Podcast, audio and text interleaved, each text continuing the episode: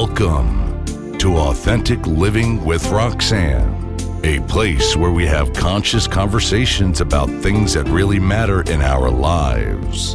And now, here's your host, Roxanne Derhodge.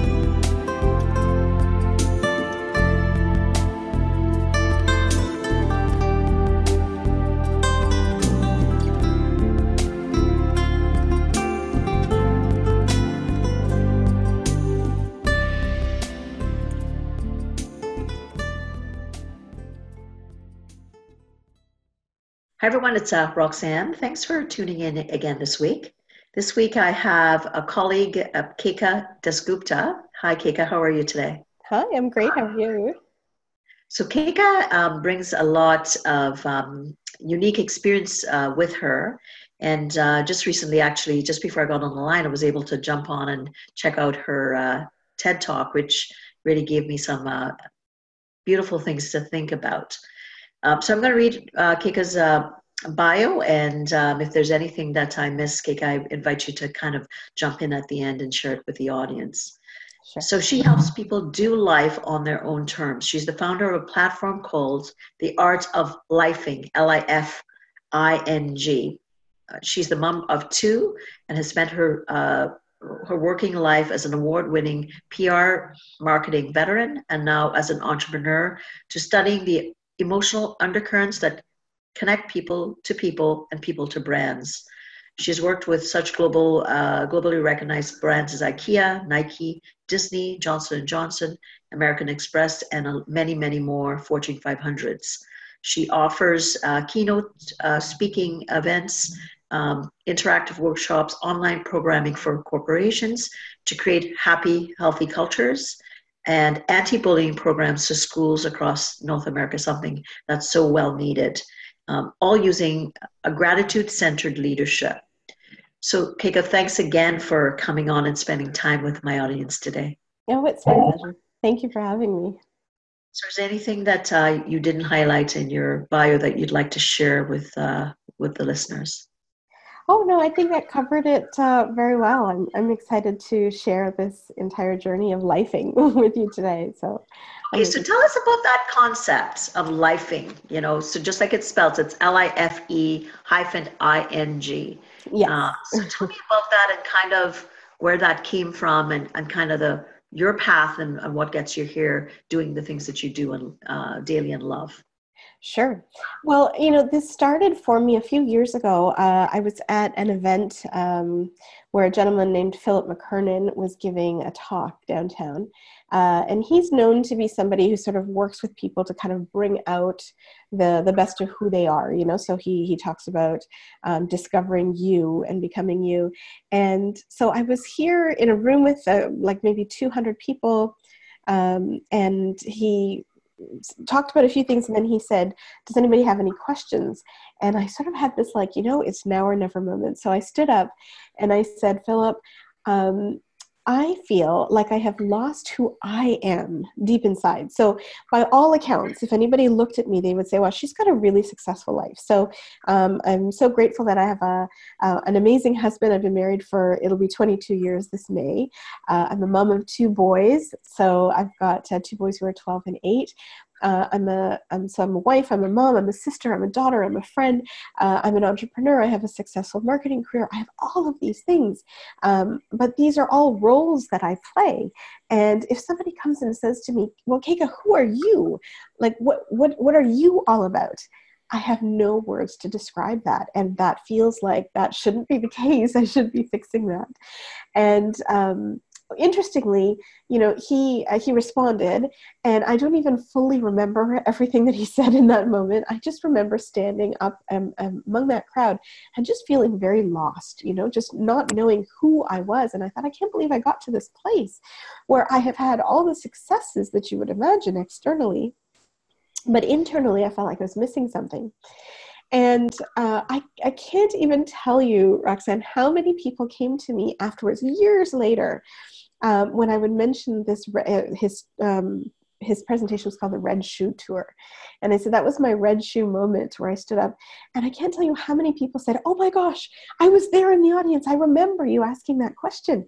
And it surprised me because I thought, how how would you, know how many conversations do we have on an everyday basis? How many times do people ask questions in a group setting? And I couldn't believe how many people remembered that. And uh, over the years, what I started to discover is that I wasn't alone. That's a question that a lot of people ask, and that most times in society today, what we do is we focus on external factors um, or levels or um, certain milestones that we have to reach to define success.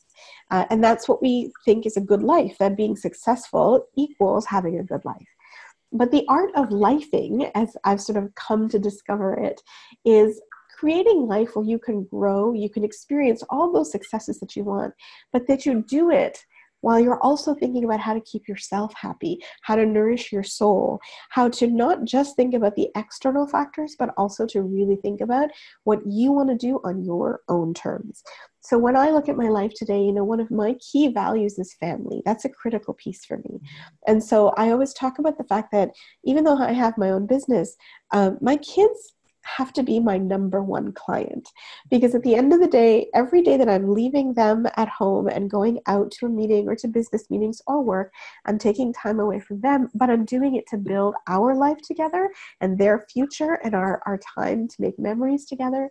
And so if i'm going to work for them that's the compass i need to keep in my mind so I'm now embarking on this journey called the art of lifing, and I use gratitude as a critical piece to help center myself back. And I teach corporations and I teach schools when it comes to anti-bullying how to use gratitude and how not to just practice it yourself, but share it and gift it with other people. But doing all of those things in order to build a life on your own terms. And that by that I mean it's about success, but it's also about happiness so that you can find yourself and live the life that you really want to live deep down inside. I think you'd find that uh, that concept, you know, if you think of girlfriends when you get together, you know, and at the stage and age that you're at, I remember having those conversations, um, looking around your, your dinner table with your girlfriends, or even I think men also experience it but I think for us as women, and you know, nothing against the men listening, um, but we often talk about those things. Like, you know, I've kind of I've done the university, I've done done the career, I have had the children, I have had the marriage, maybe I'm into a second marriage or separation. And it's kind of like, now what? You know, and the traditional would say, is that not, you know, let's use a, a term that we know, you know, a midlife crisis, but really it's about hitting all those marks that are expected of us externally in the world, being quite, quite successful at it by the sounds of things, and then thinking, okay, so now what? Yes, absolutely. Well, and you know, I'm marketer as a marketer by trade. I've, I've been a marketing and PR professional for 23 years before I sort of moved into this area. Um, one of the key things that I think is that you know we're living in an era where even if we don't recognize it, we have a bit of a self-worth crisis in some ways. You know so many of us like our human need is to feel like we belong to feel like we matter that we're contributing that we're doing something where we're enough. But quite often when you look at marketing out there today um, and you know and I, I did this for 23 years it, it is like we we want as a marketer i i need you as my customer to need me.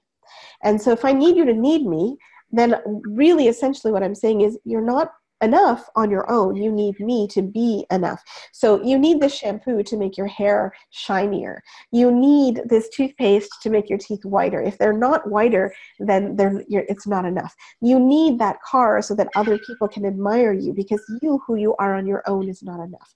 And so I think that, you know, we grow up being bombarded with these kinds of messages over and over again and we start to believe that it's all of those external factors that are what need to give us the validation that we need. But at the end of the day whether we matter or not or whether we contribute or not all comes from deep within us.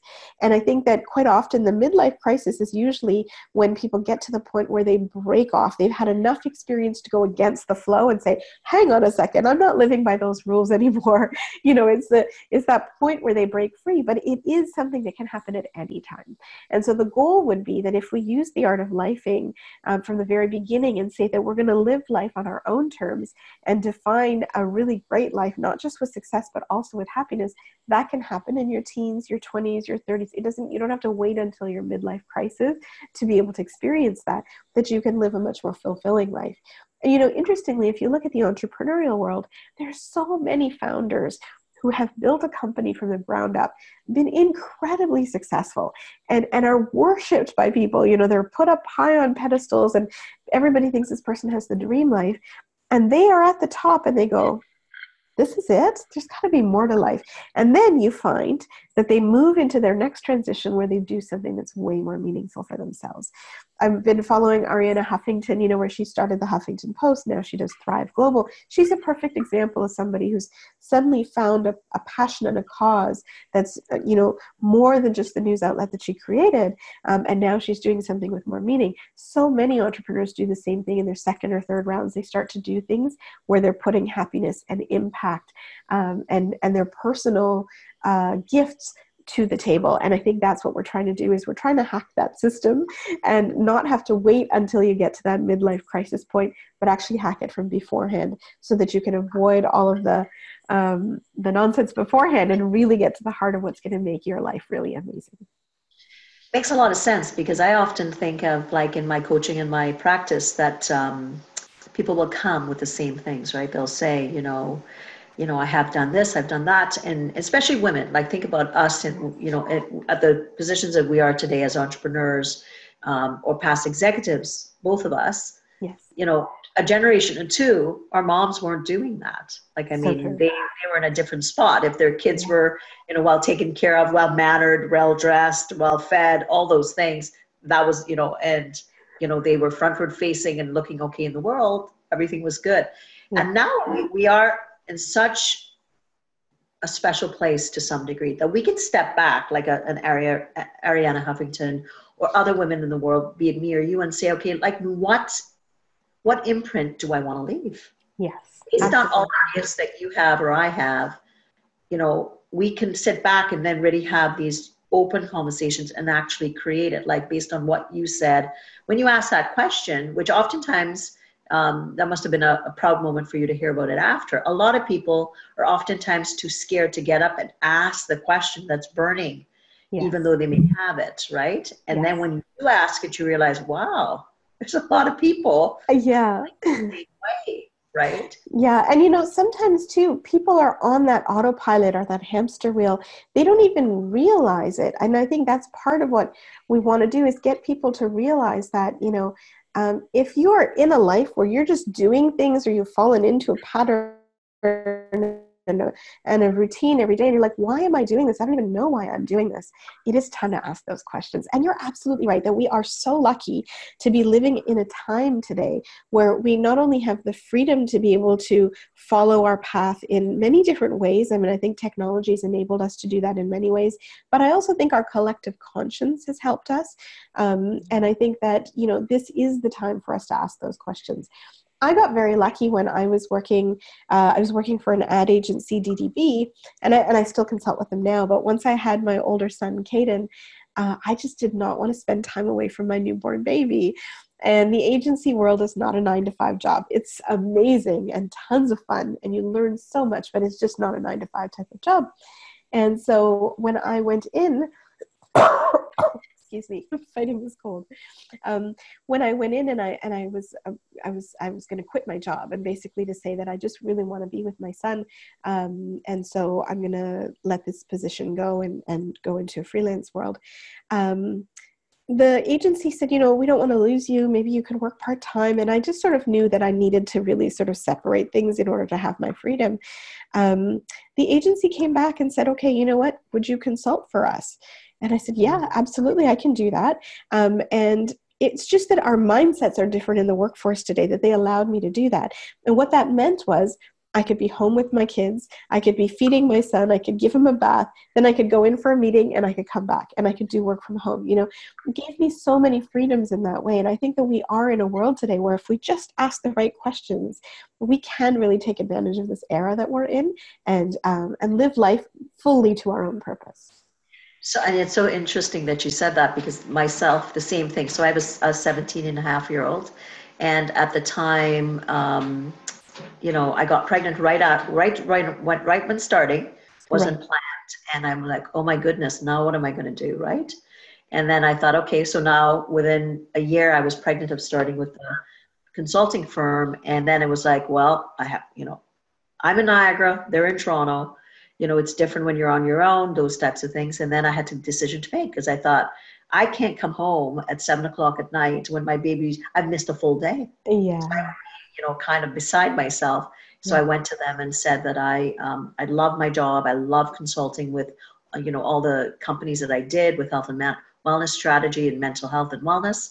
Um, but I would have to, you know, quit. And at that point, they said, you know what? We'll work something out. And I went, mm. okay, well, let's, and that was just when consultants were going virtual. It's where you could work kind of basically you'd have a setup. And I was fortunate, I was one of the first ones. There was an amalgamation and the new culture coming in, in and had already had a bit, had a bit of that. And lucky I was able to keep the job that I loved, but also like you, be able to, you know, stay at home. Uh, you know, when my little guy came through the door, you know, he can come up to me and even if I was on on the phone ask for me for a cookie because if I was listening to, you know, uh, being on a call that I was running, I could be available. Yeah. So again, a world where uh, for a lot of, and, and I think men are get, equally as uh, able to now, and women that we can still enjoy, you know, the things that we want to do. That yeah. said, the women that are listening that are at home um, or are in traditional roles or have jobs, I want them to know that my what I hear you clearly saying is find out what you love, and it doesn't mean that you have to be an entrepreneur. Just make that imprint in some way. Oh, absolutely, absolutely. And I, you know, I've been lucky enough in my career too. I, I've spent the first uh, first part of my career, first seven years working at IKEA Canada. And uh, I was in their PR department in their head office, and we did some amazing things. And, you know, throughout my career, I've always made a promise to myself that I want to get up in the morning and go to work, look, feeling excited, you know, like wanting to go into work and wanting to do something that's really uh, impactful. And so um, I feel like, you know, even in traditional jobs today, uh, it's so important to take the initiative to fo- follow your heart and do the things you want to do, even within our organizations. I think the opportunity to be an intrapreneur within corporate companies is huge right now because I think companies are looking for that disruption. Um, and, you know, I think for many different companies, it's they appreciate you navigating your own career. And so if something's not working for you right now, they appreciate you going up and asking them and talking about things and exploring and looking for other opportunities.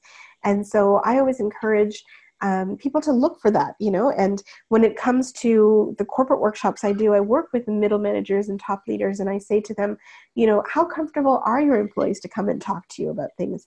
And, you know, today I, I really do believe that work and life there isn't a work life balance it's really work life integration because you know we're working for people's mind share so often today. In most jobs even a cashier at the front end of a store can look at how products are being packed and might be able to say hey you know what? If we just turn this upside down you could actually put double the product in half the space for example you know? So um, looking for those opportunities i think that um, I, I, always point that out to um, managers is that how well do you know your employees? How happy are they in their lives and in their work together? Because if you can make sure that both of those um, areas are happy, you're going to get the best product. You're going to get the best employee performing at that optimal level. And so it's not just about what happens in the walls of work and then you leave it and you go home anymore. It is really about looking at the whole puzzle all together and not just a few pieces in isolation. And health and wellness years ago, when I started in it, you know, say 20, 25 years ago, it was kind of definite. Yes, you know, you, you parked your you parked your family, you went to your job, you did your job, you parked your job, and you went back home. And we recognize that you know a happy employee, and ultimately, where does the employee spend more time? They spend more time during the day with with now in the traditional environments doing yes. a job. So but their family takes up a lot more life takes up a lot more time. So if they can figure out kind of what they value what what are my top values right? And you you clearly said family was one of them.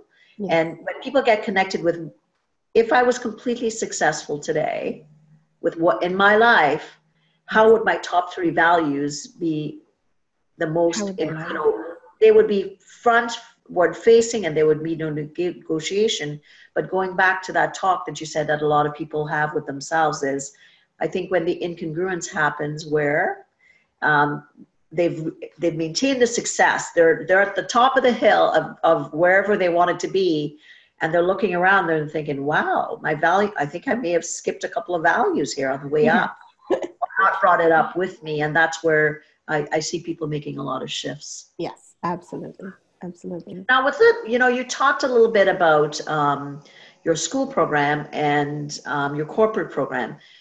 So, you know, I, I, often think, and I wonder what you think about this, Keka, that sometimes we gain wisdom as we get older. Mm-hmm. And I often say we need to take the wisdom of the old and we need to flip it to the young. Yes. So with with your with your um your your school program, tell me a little bit about you know how you approach um, the concept of I mean at the end of the day it's be bullying is being nice, trying to be nice, right? If we yeah. could kind of cut away the, the language. Yeah. What kind of things, how do you approach when you go into schools um, to kind of assist with uh, situations, which unfortunately there's too many of them today? Yeah, absolutely. Well, I think that there's um, a couple of key things in my program that are different than other traditional programs, and I think there's a need for both. But um, excuse me. Um, what I look at in our school programs and what I do when I go in is I help students recognize the power of gratitude first and foremost. Um, because when you share gratitude with somebody, um, you're validating them to the deepest part of who they are. So it's something that, you know, in our social culture, we often don't share. So, you know, we'll wait until someone leaves the room and then we tell the rest of the people in the room, oh, isn't he great? I just love him. Isn't he fantastic? You know, or sometimes we're deeply grateful for just a word or a sense or something that somebody has done in a moment. We never tell them. And that person also has no idea that they've ever left that imprint on you. So, um, what I do is I help people understand that. So, I share with students that when you actually go and you share gratitude with somebody, you watch their reaction and you see the kind of takeaway that you get from them it's an energy booster. It's like a happiness boomerang that comes back to you, you know? So you can, when you have a negative environment of bullying, if you add positivity into it, you can change the temperature and the climate of a school environment. It also starts with um, empathy. And part of this, I, I take some lessons from uh, drama and theater, my background in theater. I used to be part of a special music theater program in high school. Um, and so often, you know, in theater, we talk about really delving into the character, or the person that you're speaking to what I do with students is I say to them, you know, how can we look for and really understand what other people are going through, even if they're not actually saying something to us? So um, there's a few different exercises that I use, and there's one video, for example, uh, that went viral a few years ago. There was a student in an art school in Chicago that did this particular experiment around beautiful things.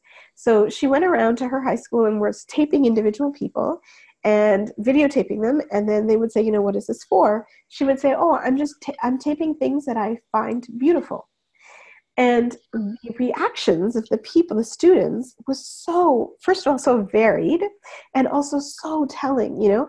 Some of them would just they would be gushing. Um, others would just have a huge smile on their face and be like oh my gosh you just made my day.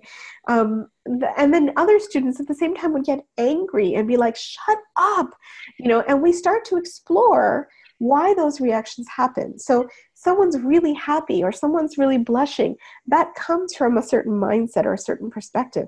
The student who might just turn around and say, shut up, what might that reaction be coming from? Where might that pain be? So we explore that. And for example, you know, we talk about if that person has come back to you and said, shut up because you said they're beautiful, chances are they've convinced themselves at such a deep level that they are not beautiful that even if somebody tells them that, they can't accept it. And chances are that they've been so hurt in some ways that not only can they not accept it, but they're immediately going to fight back to say, like, you're just making fun of me and I won't put up with it. Like, they're hugely defensive. Bullying behavior often comes from a place of hurt. Um, you know, when somebody's hurt, they try to pay that hurt forward in order to alleviate what they're feeling. And that doesn't work. It actually never solves the problem. But what often happens is I'm hurt. I want to take my hurt and get rid of it. I don't know how to do it. So I just try to pass it on to somebody else. I pay that forward. And then in our systems, in our social structure, we start to vilify that person. And so then that becomes, you know, you're the bully, I'm the victim, and we get very polarized in that sort of way.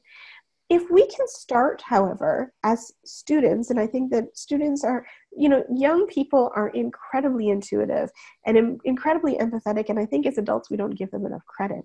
If students from the very beginning in their classrooms can say, okay, we're going to make a classroom creed where we say that nobody's going to sit alone from our classroom which might mean that if anybody in the lunch cafeteria is um, sitting and you see them alone, the culture that you're cultivating and fostering is we're not going to let anybody sit alone, we're going to bring them over.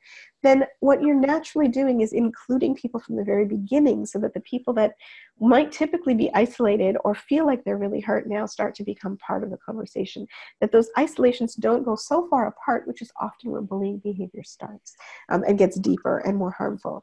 Um, and so, what I talk about in the school programming is something I call quiet leadership, because you know we tend in our society to really um, celebrate extroverts. You know, we think that if you're a leader, you're up on stage, you're talking to everybody, you're the popular girl, you're the it girl, you know, that sort of thing. But leadership can be incredibly powerful even when it's a whisper from one person to another person. Even if it's a quiet nod from somebody saying, I believe in you, you got this. That type of leadership is something that I think we need to celebrate much more. And so that's what I call quiet leadership. So whether you're an introvert or an extrovert, it doesn't matter. What we're asking students to do in these workshops is start to recognize that, first of all, I do have the power to empathize and I can understand where other people are coming from. They don't have to come to me to ask me or tell me. I can proactively monitor my environment and see what those signs are. Number two, I have the power in myself to make a difference in somebody else's life. If you believe that, then when you start to apply it, it can be hugely powerful. So to say that, you know what, all I need to do is make somebody feel like they're going to feel included. All I need to do is listen to somebody to make them feel like they've been heard. Any of those small little actions can make a big difference. And when you use gratitude in the process of doing that, it just adds that extra positive currency into the mix. And it gives people the experience of somebody um, getting something great from you. You know, and I'll give you an example. If you've ever given money to a homeless person or donated or um, volunteered at a soup kitchen or something like that, chances are when you left that experience you left on a high you know anytime i've gone out and done anything for the community uh, it doesn't matter the actual thing that I did to help somebody, I leave feeling really, really great for the rest of the day. When you share gratitude, that's what happens. You give somebody else their deepest validation and you make them happy, but you also leave really happy. And happiness is something that's contagious, like in a good way. so if you can bring that into the school mix and help students recognize that they are leaders in their own right. We are all imperfectly perfect, and that we just have to recognize that we are enough and we have the power to make a difference in our school. As soon as you can help students understand that, those light bulb moments that go off are so powerful. And it's the kind of thing that then completely can transform a social environment because now students don't feel like they have to just go to the authority, they just have to report, but they can actually proactively make a positive difference in someone's life. How lovely. And your, your, by the way, your smile is beautiful. if I, I, could just imagine what you would do into a classroom when you go in and you train these uh, students because, you know, author- the, even though we think we destratify, you know, the, the, the teachers from the students, it's still the authority, which I understand there's a, there's a place for that. Right. But even, you know, just listening to you, because I work, I, obviously through my career, I've worked with students or young people, I should say. And, and, oftentimes the bully, and you can, you know, tell me your perspective on this, has come from the less than, than ideal situation at home. Um, mm-hmm. where you know so we're talking about context you're talking about a positive context yes. right which you know the ones that are having good homes they you know they get they get cross pollinated they get a good yes. environment at home because it, you know and then they come to school and they bring that good environment you get children where literally they're hanging on by their fingernails to what you're talking about, which is somebody thought I was great today. Somebody thought I was worthy enough to give me a smile. Somebody was worthy enough to have a conversation with me and say, Hey, Roxanne, how are you doing? Truly, how are you doing today? And, you know, what happens, and you'll hear the experts say, Well, you know, you put the, the child back into the environment. How are you being helpful? but unfortunately, if this is all they have, just if you can make this as um, fulfilling and gratifying yes. or nourishing for them, at least you give them something to have a context to think, I can still feel good on the out, inside, even though I go home and maybe there's some stuff at home that's less than desirable. Yes. Um, we kind of get a benchmark, which I, you know, I often say that we all have an internal GPS that we're all meant to be happy, but as we go along life, it kind of plucks away at it. Yes, and if absolutely. And you know, it's already been in it, they're yes. already start to second guess the world and how good the world is and all those things. Yes, absolutely. And and you know, for for anybody, I you know, different social settings can give you different social experiences and if you can't you know young people might not be able to control what's happening at home or what's happening with the adults in their lives or they might not be able to control a certain particular part of their life but if they can have a positive experience in a different part of their life it gives them a different frame of reference to look at when they're evaluating everything overall. It doesn't mean that everything all has to look one way on its own. And, and I think that's important. And I think the other thing too is that this empowers students to recognize just how much of a positive impact they can have on somebody. And at the end of the day, it doesn't cost anything. You know, it's time and intention. That's it. And so I think that, you know, when people experience the impact of bringing positivity into somebody's life it's it's it's almost intoxicating but in again in a really good way you know because then it's like you want to do more of that. It's just it gives you such a good feeling that sense of um, sense of purpose and being able to change somebody's life for the better can be so powerful that it enables you to say, okay, I'm going to do more of this. I'm going to look at this more.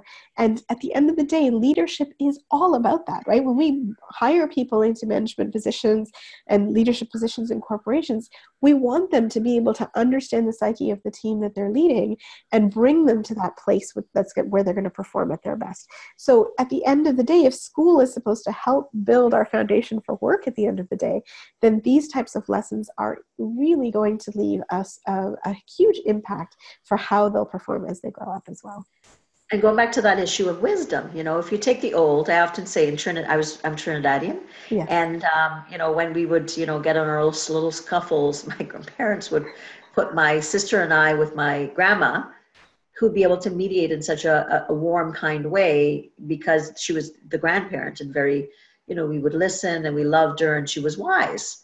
Yes. And, you know, you kind of think about where you're talking about leadership, right? Like all your little ones in school. Yeah. Right. They're learning things about how to care for themselves and stay connected. So if they can lead themselves when they kind of show up in jobs as middle managers or leaders or senior leadership, I often say, you know, there's no need to throw sand at, in each other's eyes on the corporate table.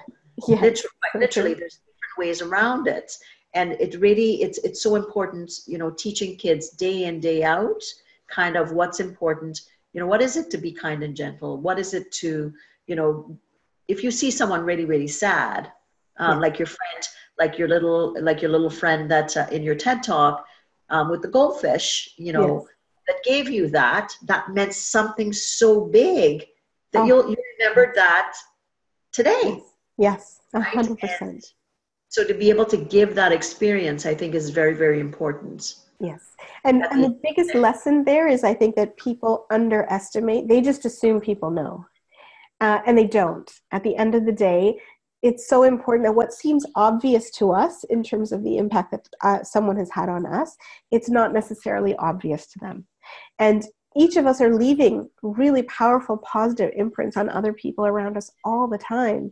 And we're walking away and we have no idea that we've done that. And then we might be hard on ourselves at the end of the day but the thing is that if we actually then proactively go and tell the people around us who've had that impact then they'll know and it's the ultimate way to thank somebody it's it's I, uh, you know what's screaming at me when i listen to you I, I think of legacy like what is it you know when you talked in Keka talked in her um, TED talk, which it was beautiful. I, I, would suggest you go on and listen to it. And she talked she, that she wrote her mom a um, she wrote a letter which was basically like a living eulogy. Yes. And just think of the impact of uh, you know what that did for her mother that understood the the gifts that she gave her when she was alive versus when she, if she had passed away um, that would have been read which i'm sure a lot of people would, would get that of your mom but for her to hear it and to be able to really really relish in it and be as ecstatic as you talked about her being.